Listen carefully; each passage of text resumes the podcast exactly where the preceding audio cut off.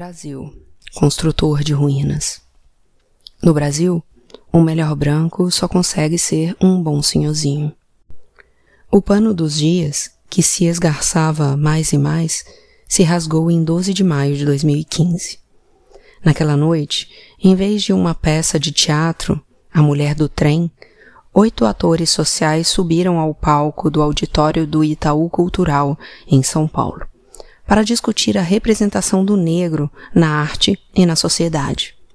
A decisão foi tomada depois que Stephanie Ribeiro, blogueira negra e estudante de arquitetura, protestou contra o uso do blackface na peça e o considerou racismo, iniciando uma série de manifestações nas redes sociais da internet.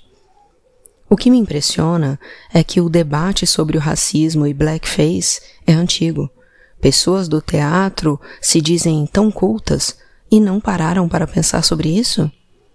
Reproduzir isso em 2015 é tão nojento quanto ignorante.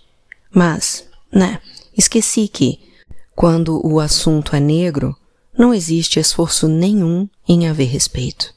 Escreveu no Facebook. E acrescentou: só lamento, não passarão. Não passaram. Diante de uma acusação tão perigosa para a imagem pública de um e de outro, a companhia de teatro Os Fofos Encenam e o Itaú Cultural decidiram suspender a peça e, no mesmo local e horário, acolher o debate. O espetáculo que se desenrolou no palco teve a potência de um corte.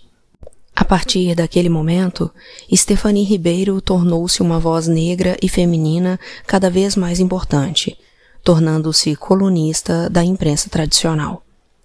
Produtora de polêmicas, a arquiteta é odiada por vários grupos e amada por outros com maior ênfase do que costuma acontecer mesmo nas redes sociais. É possível e frequente discordar de seus posicionamentos, mas é obrigatório reconhecer que discussões fundamentais se iniciaram a partir de seus posts. Estefania é uma provocadora, no melhor sentido da palavra. Como ela, nos últimos anos, várias mulheres negras ocuparam espaços até então recusados a elas. A filósofa Djamila Ribeiro é uma das vozes mais importantes desse grupo de intelectuais negras que só cresce ao abordar, entre vários temas, o lugar de fala, um conceito que se tornou central na disputa dos últimos anos. Na literatura, o reconhecimento imensamente tardio do talento da escritora negra Conceição Evaristo é outra evidência de que os negros não voltarão para a senzala contemporânea, onde uma parte das elites brancas gostaria de continuar mantendo-os. Demorou, séculos, mas algo aconteceu. E aconteceu no curso dos governos de Lula e de Dilma Rousseff. Uma parcela das elites e da classe média branca jamais perdoará o PT por isso. O marco desse fenômeno é o debate de 12 de maio de 2015. O que aconteceu ali? O Brasil tem vivido de espasmo em espasmo. Os dias têm sido tão acelerados que os anos já não começam nem terminam, se emendam. Enormidades se sucedem. Torna-se cada vez mais difícil perceber o que é ou será histórico, no sentido daquilo que faz uma marca no tempo. Minha interpretação é de que aquele debate, aquelas três horas numa noite da Avenida Paulista, pode virar uma citação no futuro pelo menos um sinalizador de um momento muito particular da sociedade brasileira, em que a tensão racial não pôde mais ser contida e atravessou uma fronteira inédita. A apresentadora, atriz, MC, diretora e slammer Roberta Estrela Dalva, uma das debatedoras convidadas, iniciou sua apresentação falando sobre a percepção ao entrar em contato com os protestos na internet, de que algo acontecia, algo que não teria acontecido mais de dez anos atrás, quando a peça foi montada pelo grupo Os Fofos Encenam. Tem alguma coisa diferente nisso, porque tem manifestações sempre, mas que ganham essa projeção e que foram ouvidas nesse sentido de alguém que falou não para uma coisa e tomou essa dimensão que nós estamos vendo aqui agora. Eu acho que fazia tempo que a gente estava esperando, aguardando ou pedindo para isso. E não acho realmente que a peça é o foco. Eu acho que o que aconteça na peça é sintoma de uma doença culturalmente transmissível, que é o racismo, e de uma relação muito espinhosa, que são os 400 anos de escravatura no Brasil. Só depois das manifestações de 2013 e da reação violenta de setores da sociedade à política das cotas raciais nas universidades e em outros espaços historicamente ocupados por brancos, parece ter se tornado possível um não que finalmente foi escutado na Avenida Paulista. O ponto é que o racismo no Brasil havia sido debate sempre adiado e, desta vez, ele aconteceu. Como colocou o mediador do evento, Eugênio Lima, DJ, ator e diretor teatral a gente tem uma tarefa muito interessante nesse momento, que é conseguir dar forma a um debate que nunca se consegue dar forma por completo na história da sociedade brasileira. Toda vez que vai se tocar nesse assunto, se fala: não, não é exatamente o tempo bom.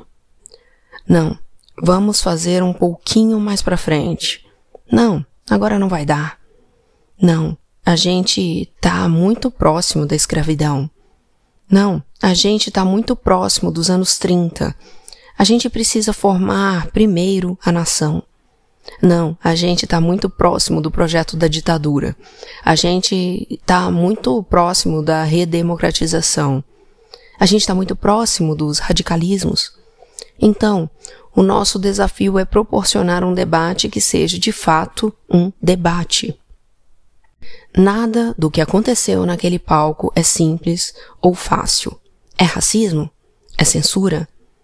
Estas eram as duas questões que pairavam sobre o auditório, enquanto as pessoas iam ocupando as cadeiras. Por seu potencial explosivo, muitos apostavam e até se preparavam para um barraco, e não um debate. Tanto que o mediador foi muito habilidoso ao reposicionar as questões logo na abertura. Eugênio Lima colocou a necessidade de não escolher o caminho mais fácil, aquele que também poderia ser o caminho da oportunidade perdida. Caso o debate se polarizasse entre censura, como o argumento dos brancos, e racismo, como o argumento dos negros. A gente deve procurar não criar uma invisibilização da voz legítima do outro. Então, quando você chega num determinado momento e fala, é censura, ponto, é falta de liberdade de expressão, ponto, é racismo, ponto. Aí não tem como o outro conseguir dialogar. E a gente precisa dialogar. A gente precisa fazer um exercício de escuta. Eugênio Lima deixou explícito o lugar de onde falava. Eu não sou um mediador no sentido de que eu vou tentar atingir a média. Eu não estou equidistante entre as duas posições. Eu tenho história. Uma história política, artística, que fala pelo meu posicionamento. Pego emprestada a explicação também para a minha análise deste momento e de todos os outros. Não estou, ou sou, equidistante. Escrevo a partir da minha história e de como me descobri branca, e me redescubro a cada dia. Nesse Brasil em que é natural ou normal pretos, pobres e periféricos morrerem. A própria escolha dos trechos que escolhi transcrever e reproduzir aqui fala de mim.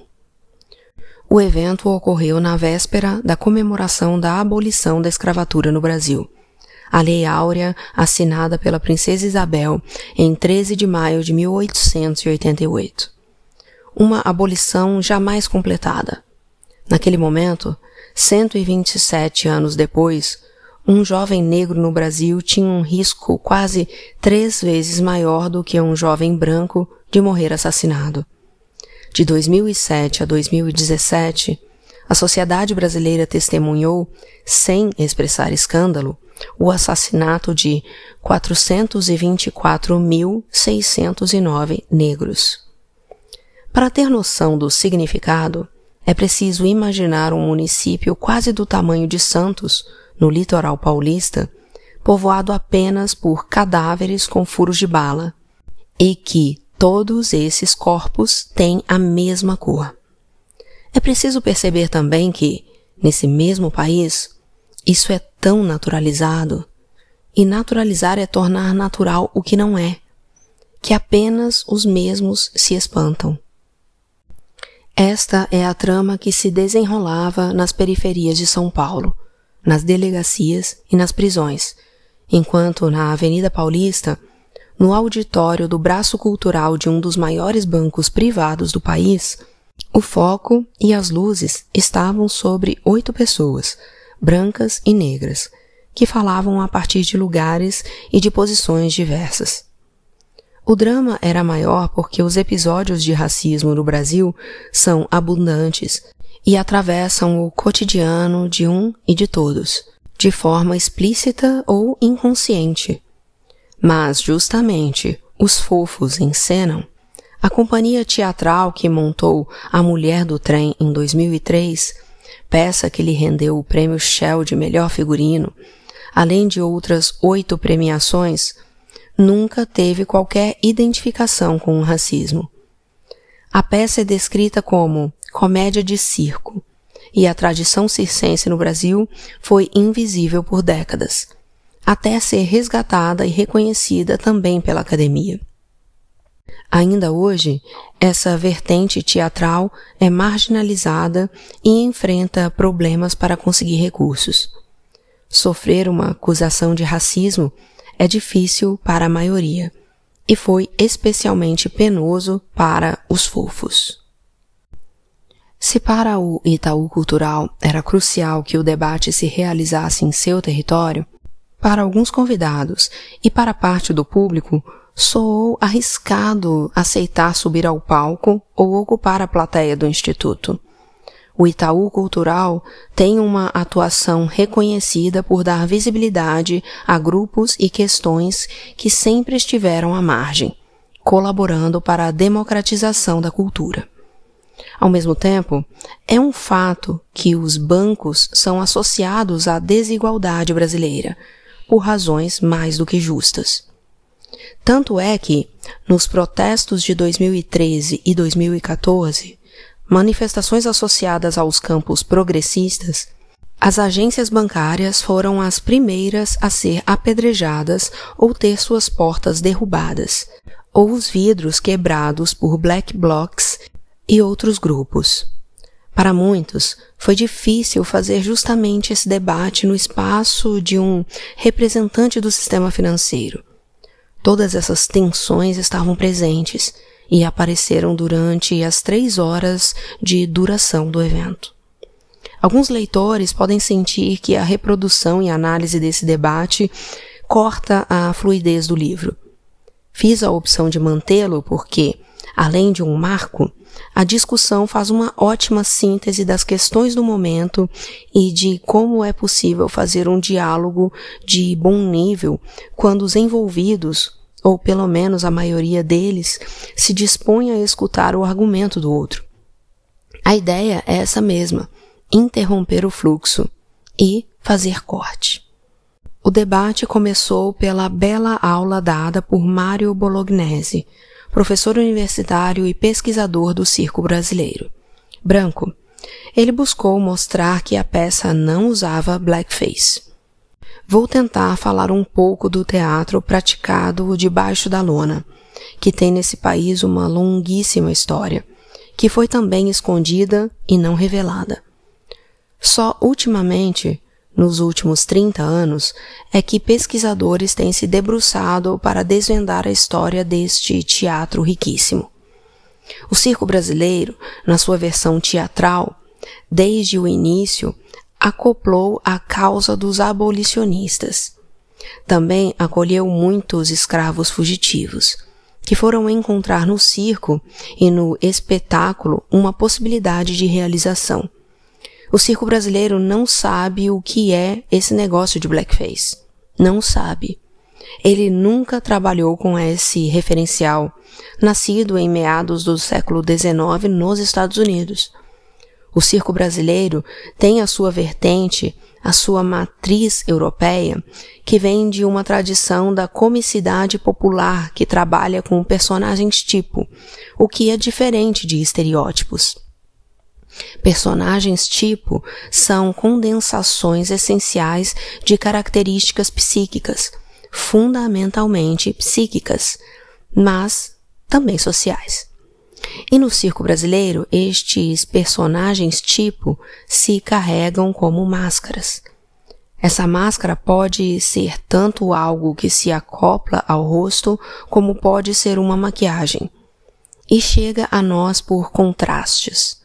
Nós temos uma linhagem dos chamados enfarinhados, e temos outra linhagem de personagens que são os negros pintados de negro. Qual é o sentido disso para o teatro? O sentido é criar uma polaridade, inclusive visual, ou preferencialmente visual. Porque, não nos esqueçamos, se praticava teatro ao ar livre para muita gente. Portanto, o critério de visibilidade deve estar muito bem exposto e as cores vermelha, preto e branca são as preferenciais deste universo, porque são visíveis a longa distância.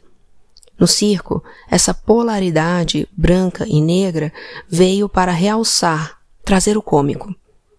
Fernando Neves, ator e diretor de Os Fofos Encenam, levou ao debate uma fala testemunhal nessa direção. Branco. Comédia francesa do século XIX. A Mulher do Trem teria sido montada pela primeira vez no Brasil em 1920, no Circo Colombo, mantido pelo seu avô. Eu demorei muito tempo para entender o que era.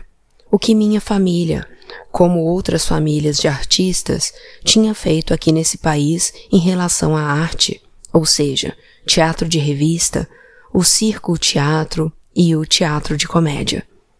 Eu venho de um ventre negro que já teve uma questão forte de entrar numa família de portugueses que chegaram aqui em 1890, vindos com um circo. Eu proibia a minha mãe, quando fosse alguém em casa, de falar que ela tinha sido vedete. Foi aos 53 anos, em 2003, que eu falei: Não, eu preciso falar sobre isso. Foi uma coisa impressionante essa questão de A Mulher do Trem, porque era a peça que levantava a praça, que meu tio escondeu de mim, que também foi duro arrumar material para fazer pesquisa. E daí a gente fez. E quando a gente tentou dinheiro, a gente não conseguia nada. Então, foi tudo na dificuldade eterna. Eu comecei a entender o que era para o ator brasileiro a questão da composição e das máscaras, que é uma questão muito difícil, porque envolve tipo psicológico, envolve temperamento. Então, é uma questão que infelizmente deveria ser matéria nas escolas, para, quando chegasse essa discussão, eu não tivesse, ou ele não tivesse de falar. Não tem nada com blackface. Mário Bolognese é um pesquisador sério e levou ao debate a complexidade de quem estuda o tema em profundidade. Fernando Neves trouxe a dor de ter dado duro para encenar algo da tradição circense que estava oculto. Algo que restava envergonhado tanto nas margens da sociedade como nas margens de si mesmo. Do ponto de vista estritamente conceitual, a peça da discórdia não usava blackface. O sentido era outro. E é importante que isso seja dito e seja entendido. Avançando um pouco mais, porém, é obrigatório fazer a pergunta: quem dá os sentidos? E o que torna o blackface de fato blackface?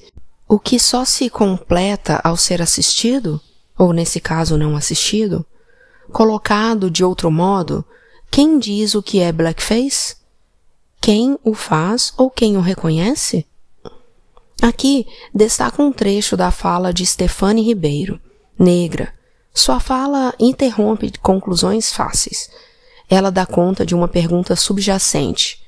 Deveriam, portanto, aqueles que se sentem violados entender que não é este o sentido?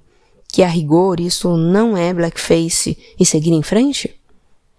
A gente começa desconstruindo a ideia de a pele natural ser branca. Porque eu sou negra, eu sou natural, eu sou normal. Eu não sou exótica. Eu passo a minha vida inteira escutando que eu sou exótica, que eu sou diferente, que o meu cabelo é diferente. Essa é a minha vivência. É isso que eu levo quando vejo aquela foto, a do ator que ela acusa fazer blackface.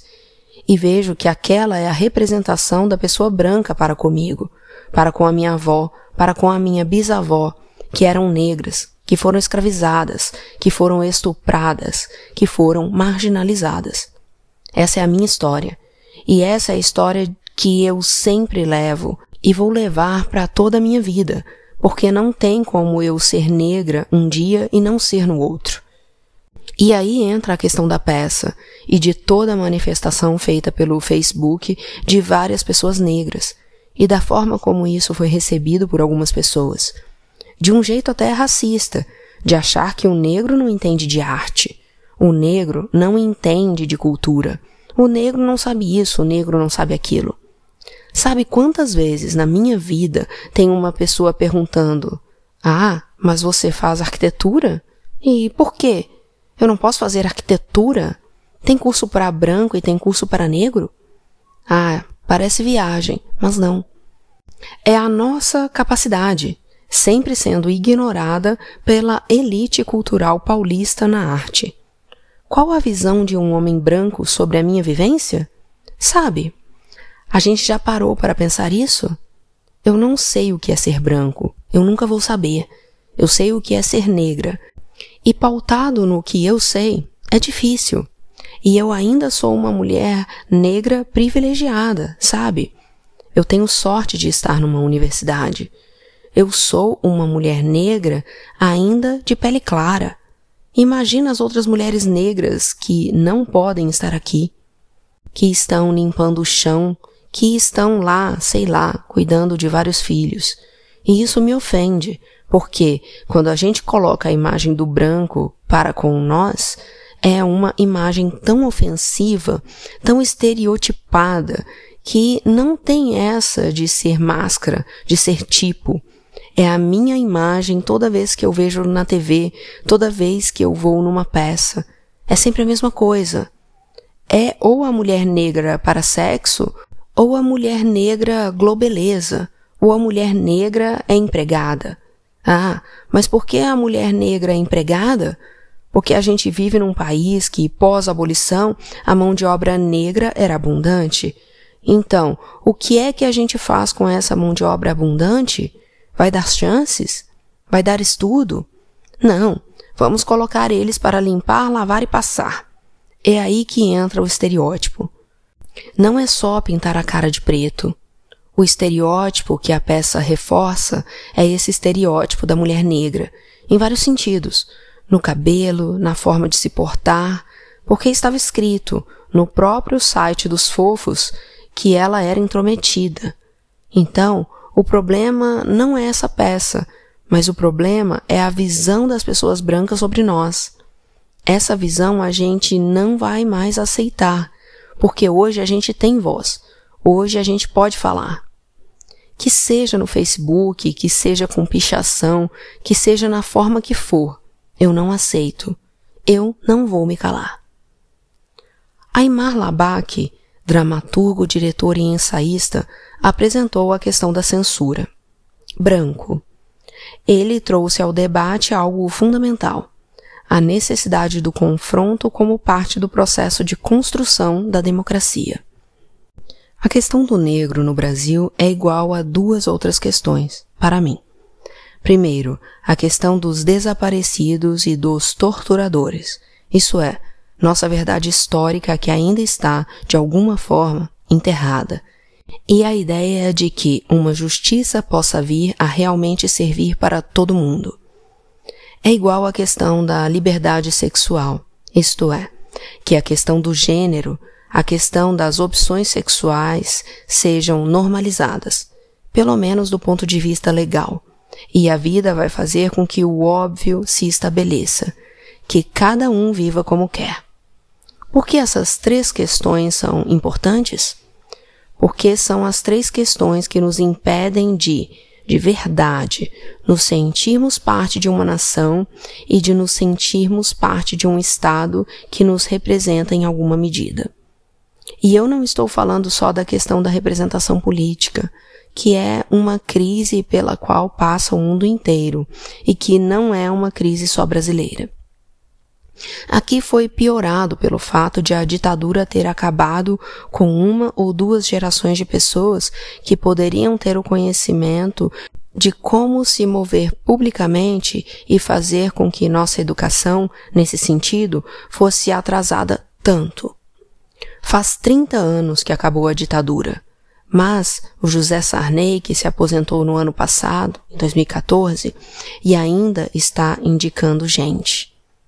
Ainda tem militar que não obedece ao chefe do comando, que é o presidente da República, quando o presidente da República manda entregar documentos que são do Estado, não são do Exército. Então, nós estamos há 30 anos construindo pela primeira vez uma democracia formal, mas nós não temos um espírito democrático, nós não temos um espírito de república. Nós ainda estamos tentando construir isso e construir um aprendizado de como discutir em público, porque democracia não é paz.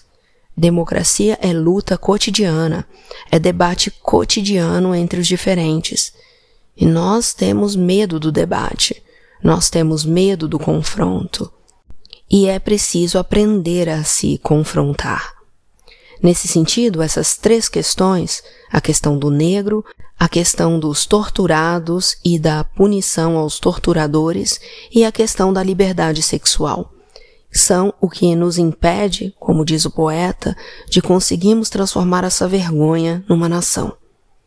Isso posto, eu acho que para todas as três questões vale a preocupação permanente de compreender que essa democracia está em construção.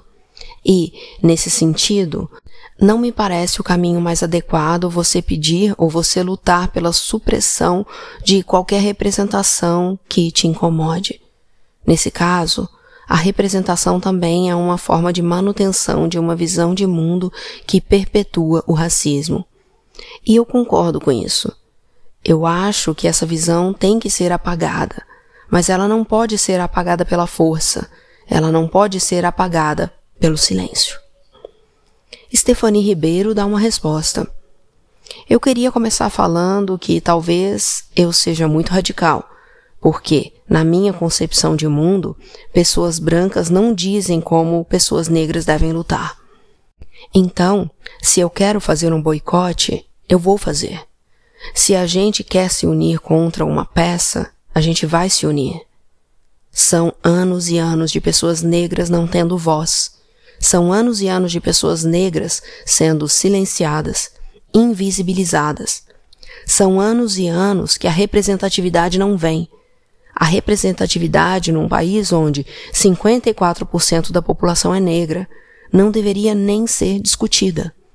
Quando a gente se manifesta, a gente não está censurando, a gente só está pautando o que ninguém tinha pautado até então, porque não tem a nossa vivência. Tem que ter um esforço das pessoas para entender o que é ser negro no país. Você nunca vai saber o que é viver na minha pele. Mas, pelo menos pode não reforçar ideias como essa de natural é a pele branca, entendeu? Isso é desconstrução. Isto é leitura de gente negra. Gente negra fala, gente negra escreve, e não é de hoje, entendeu? Quando é que eu vou ter o privilégio de não saber o que eu sou? Agora, vocês têm o privilégio de não saber o que eu sou, me marginalizar, me oprimir e ainda me chamar de censuradora. É ótimo esse privilégio. Essa ação foi muito importante porque ela foi feita no Facebook, com várias pessoas, principalmente militantes jovens. E é essa força que tem vindo, que não vai se calar, gente Eu acho que é importante as pessoas se abrirem para escutar essas vozes, mas essa abertura tem de vir com o diálogo, principalmente de que pessoas brancas não pautam a luta dos negros. Ninguém vai dizer como a gente deve agir, porque ninguém sabe o que é ser a gente e ninguém sabe tudo o que a gente já passou. Ao final, Aymar Labak fez uma espécie de tréplica. Eu realmente fiquei emocionado com o que a Stefani falou, no sentido de que eu nunca vou saber o que é ser negro. Eu sou branco, e, apesar de ter nascido na extrema pobreza, não parece, mas é verdade, eu tive uma série de sortes que, se eu fosse negro, eu não teria. Então, o meu ponto de vista é de classe média, é de branco, olhando para a minha realidade. E, desculpa, eu sou interlocutor também. Vocês vão ter que falar comigo também. Eu tenho que falar com vocês. Vocês têm que falar comigo. Não acho que a gente seja tão diferente quanto parece. Do meu ponto de vista, a questão do racismo eu vejo de forma intelectual e não vejo de uma forma emocional. Por isso eu entendo e concordo quando você diz: não importa se é blackface ou não, é racismo. Da mesma forma eu digo: não importa se é racismo ou não, é censura. Se você tira uma peça de cartaz, seja lá qual for, porque uma parte da população, por mais que seja a maior parte da população, não quer que ela aconteça. Nós abrimos um precedente num país que é autoritário, num país onde não há tradição de liberdade de expressão. Você abre a caixa de Pandora. Em seguida, você vai ter os reacionários, vai ter os militares, você vai ter o diabo a quatro querendo que as pessoas não sejam apresentadas porque elas acham que não estão representados nela. Isso não significa que se deva calar a boca de ninguém, muito menos do movimento negro. Muito mais tarde, José Fernando Peixoto de Azevedo, diretor de teatro e dramaturgo que estava na plateia, fará um recorte aqui. Sou preto, pobre, pederasta e professor. Eu sou nessa ordem esses quatro P's e entendi que o preto vem antes de tudo isso no Brasil, e não só no Brasil. Acho que essa dimensão da cor, sempre que ela vem à tona, a gente recua. E esse recuo já não é mais possível. Eu acho que o que está acontecendo aqui hoje é sinal de uma mudança estrutural no país, que a gente não pode negligenciar e que diz respeito à sociedade, mas também ao teatro que nós fazemos, ao teatro de grupo. Isso é um sinal de que alguma coisa muito complexa está acontecendo nesse país. Não é uma questão de representação. A cor não se representa. É isto que, de certo modo, o blackface denuncia. Porque o negro é uma outra coisa além de sua cor. São relações que estão em jogo e que talvez o teatro tenha tido dificuldade de elaborar. Está na hora de a gente se perguntar o que é que nós estamos conseguindo elaborar nesse momento em que, de fato, uma mudança está acontecendo. Ela não aconteceu. Ela está acontecendo. E ela é perigosa. Ela é perigosa porque o outro existe. E eu também me defino pelo outro. E eu não posso, na minha lógica, reproduzir a lógica da supressão. Eu não estou com isso dizendo que nós vamos ouvir os brancos e eles vão nos pautar. Eu só estou querendo dizer que talvez a gente tenha, como negro, de ser capaz de elaborar uma imagem do branco. E nesse momento é que a sociedade muda. Fernando Neves, de Os Fofos Encenam, faz um desabafo. A gente fez apresentações em 2003 e a peça foi para o baú. Quando ela retorna, a gente leva um susto. O Eugênio Lima fala assim: Fernando, penso que é isso. É uma coisificação de uma ideia que traz muito sofrimento para muita gente, só de olhar. Não precisa ver a peça. Eu falei: é um totem, é um totem. Então, está errado. A máscara de circo não foi feita para isso a minha família, todo o trabalho, tudo. Quem fazia essa máscara era a minha mãe. Ela não foi feita para isso. Ela foi feita para divertir. No circo, drama é para chorar e comédia para rir. Ela não foi feita para ridicularizar ninguém. Tanto é que, se vocês olham os tipos de a mulher do trem, a mulher que faz a dona de casa, ela tem o nariz torto, a boca torta. Não é que o negro está pintado e todo mundo está com cara e pele boa. Não é.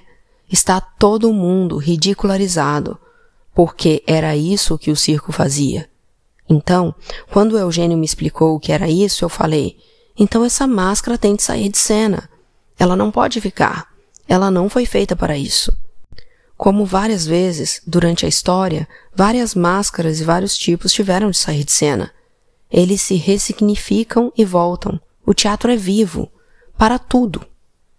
Essa máscara está fora de cena.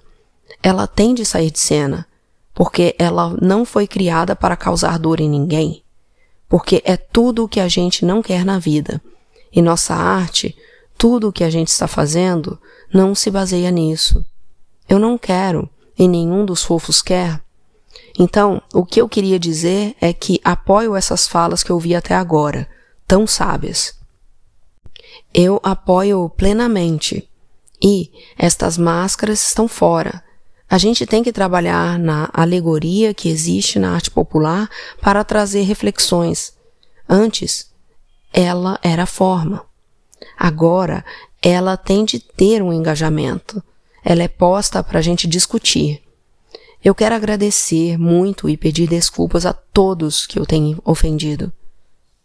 Foi uma coisa que me machucou demais e me trucida, porque isso é tudo o que eu não queria na minha vida. Então, esta máscara está fora de cena, como está fora qualquer tipo de preconceito, qualquer tipo de racismo e qualquer tipo de violência. Fernando Neves chora. O espetáculo tornou-se o debate, ou o debate tornou-se o espetáculo?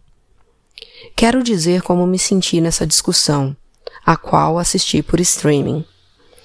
Como Aymar Labak, a ideia de um espetáculo não ser apresentado, ser censurado, seja por quais motivos forem, ainda que se diga que não é censura, mas decisão do grupo, o que seria autocensura me arrepia.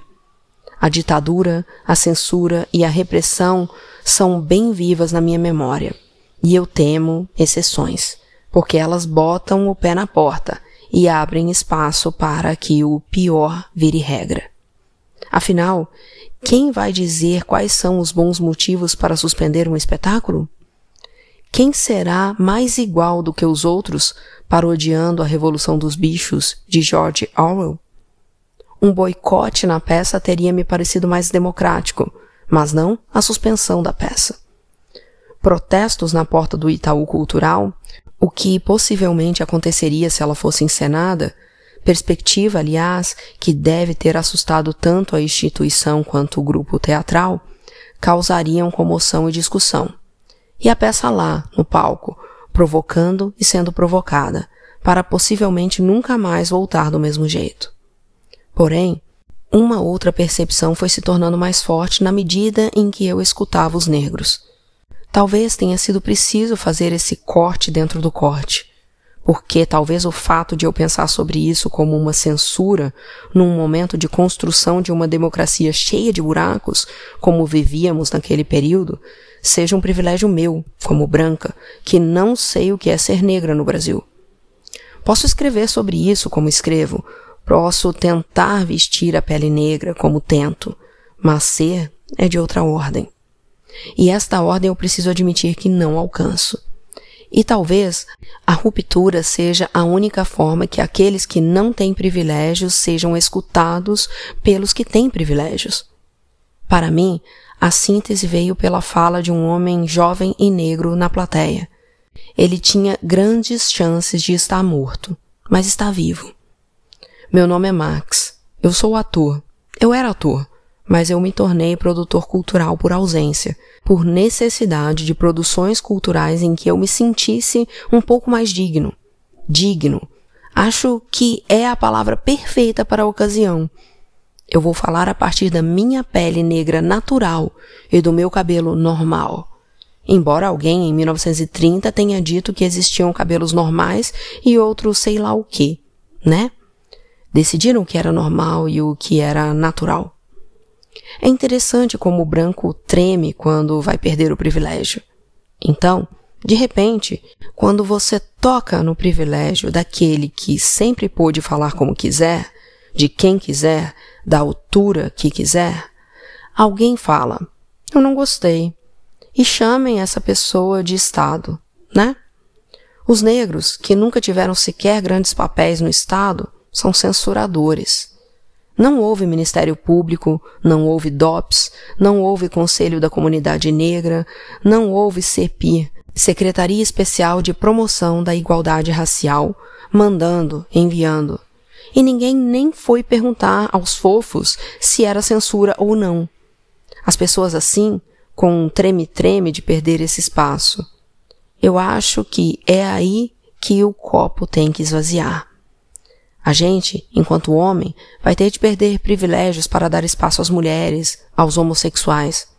A gente, enquanto sudestinos, vai ter que abrir espaço nos editais para que o norte seja contemplado também. E talvez os brancos ainda não conseguiram dar um milímetro de passo para perder seus privilégios, ou para compartilhar os privilégios nas universidades, compartilhar o privilégio desse diálogo. Eu fiquei com medo de ter que fazer barraco aqui, achando que ia ter uma palestra de pessoas justificando o blackface. Eu estava preparado para o barraco. Sério mesmo. Nunca vi o mercado financeiro abrir espaço para um debate desses. Nem o Estado, nem o mercado financeiro. Eu quero colocar essa questão para as pessoas pensarem o que é esse privilégio. Uns amigos falam, mas eu não tenho privilégio de ser branco. Eu falo, você tem avô? Avó? Tenho. Então você já é branco, porque a maioria dos negros não conhece os avós. Você pode andar na rua sem o carro da polícia, pelo menos parar um pouquinho para dar uma olhada em você? Ele nem sabe o que é isso. Você faz sinal e o táxi para? Ele nem sabe o que é isso. Então, você tem um monte de privilégios por ser branco.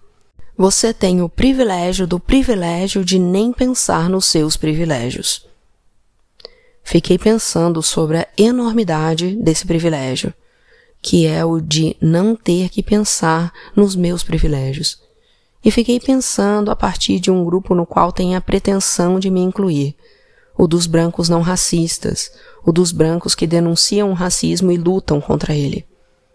Percebo que, por mais profundo que seja o discurso do branco, por mais articulado, ele fala a partir de um lugar no qual teme ser deslocado, consciente ou inconscientemente.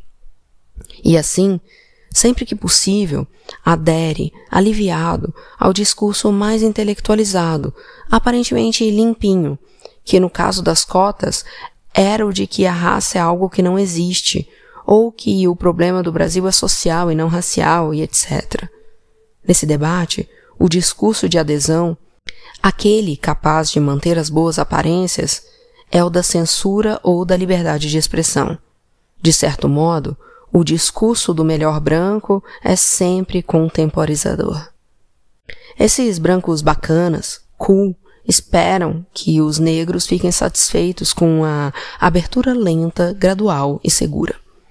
O ponto de vista é sempre o da concessão, e concessão é a palavra escolhida por aquele que tem o privilégio de conceder.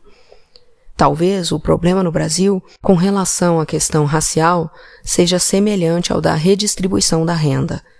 Mesmo os brancos bacanas querem avançar na igualdade, mas sem perder nada. Os negros podem ascender, desde que os brancos não percam um centímetro do seu privilégio, a começar pelo privilégio de pagar mal as empregadas domésticas porque privilégio de branco é cláusula pétrea na sociedade brasileira. Os negros não podem se impacientar. Ao contrário, precisam agradecer a benevolência.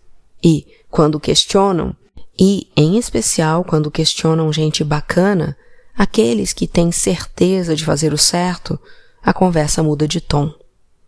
É fácil se unir contra os trogloditas, e no Brasil há sobra deles. E contra os bacanas, os cool, como é que fica? Escrevo sem ironia, porque me incluo nessa turma. Escrevo com dor, porque a incompletude da abolição colocou gente de fato digna, brancos dignos, numa situação com poucas saídas, a não ser um confronto que começa do lado de dentro, com a dureza dessa realidade que, enquanto não mudar, impede qualquer branco de ser de fato digno. É essa a tragédia que precisamos encarar. A impossibilidade de um branco ser digno nesse país enquanto a realidade dos negros não mudar. A verdade brutal é que, no Brasil, o melhor branco só consegue ser um bom senhorzinho. O que dá a dimensão da verdade infinitamente mais brutal que é a realidade dos negros nesse país. O homem dos quatro P's volta a falar. A pergunta talvez seja: nesse contexto, que é novo, como é que nós inventamos uma outra sociedade? Por que, como professor de história do teatro brasileiro, eu não estou interessado em revisar a história do teatro brasileiro. Eu estou interessado em inventar uma outra história. Acho que este é o ponto. Termino com Roberta Estrela d'Alva, juntando duas falas que ela fez em momentos diferentes do debate. Na primeira, ela se referia a uma questão colocada pelo professor camaronês Akili Mbembe, um dos mais importantes pensadores sobre o racismo. O que nós vamos ter de deixar morrer em nós, brancos e negros, para que haja a transcendência, para que haja o encontro? Porque os copos estão cheios. O que a gente vai ter que derramar para que comece a penetrar? Para a gente transcender, vai ter que ser junto. Não tem nós e eles. O racismo não é um problema do negro, é um problema da sociedade. E nós todos somos a sociedade. Na cena final, Estrela d'Alva diz: Se a paz não for para todos, ela não será para ninguém.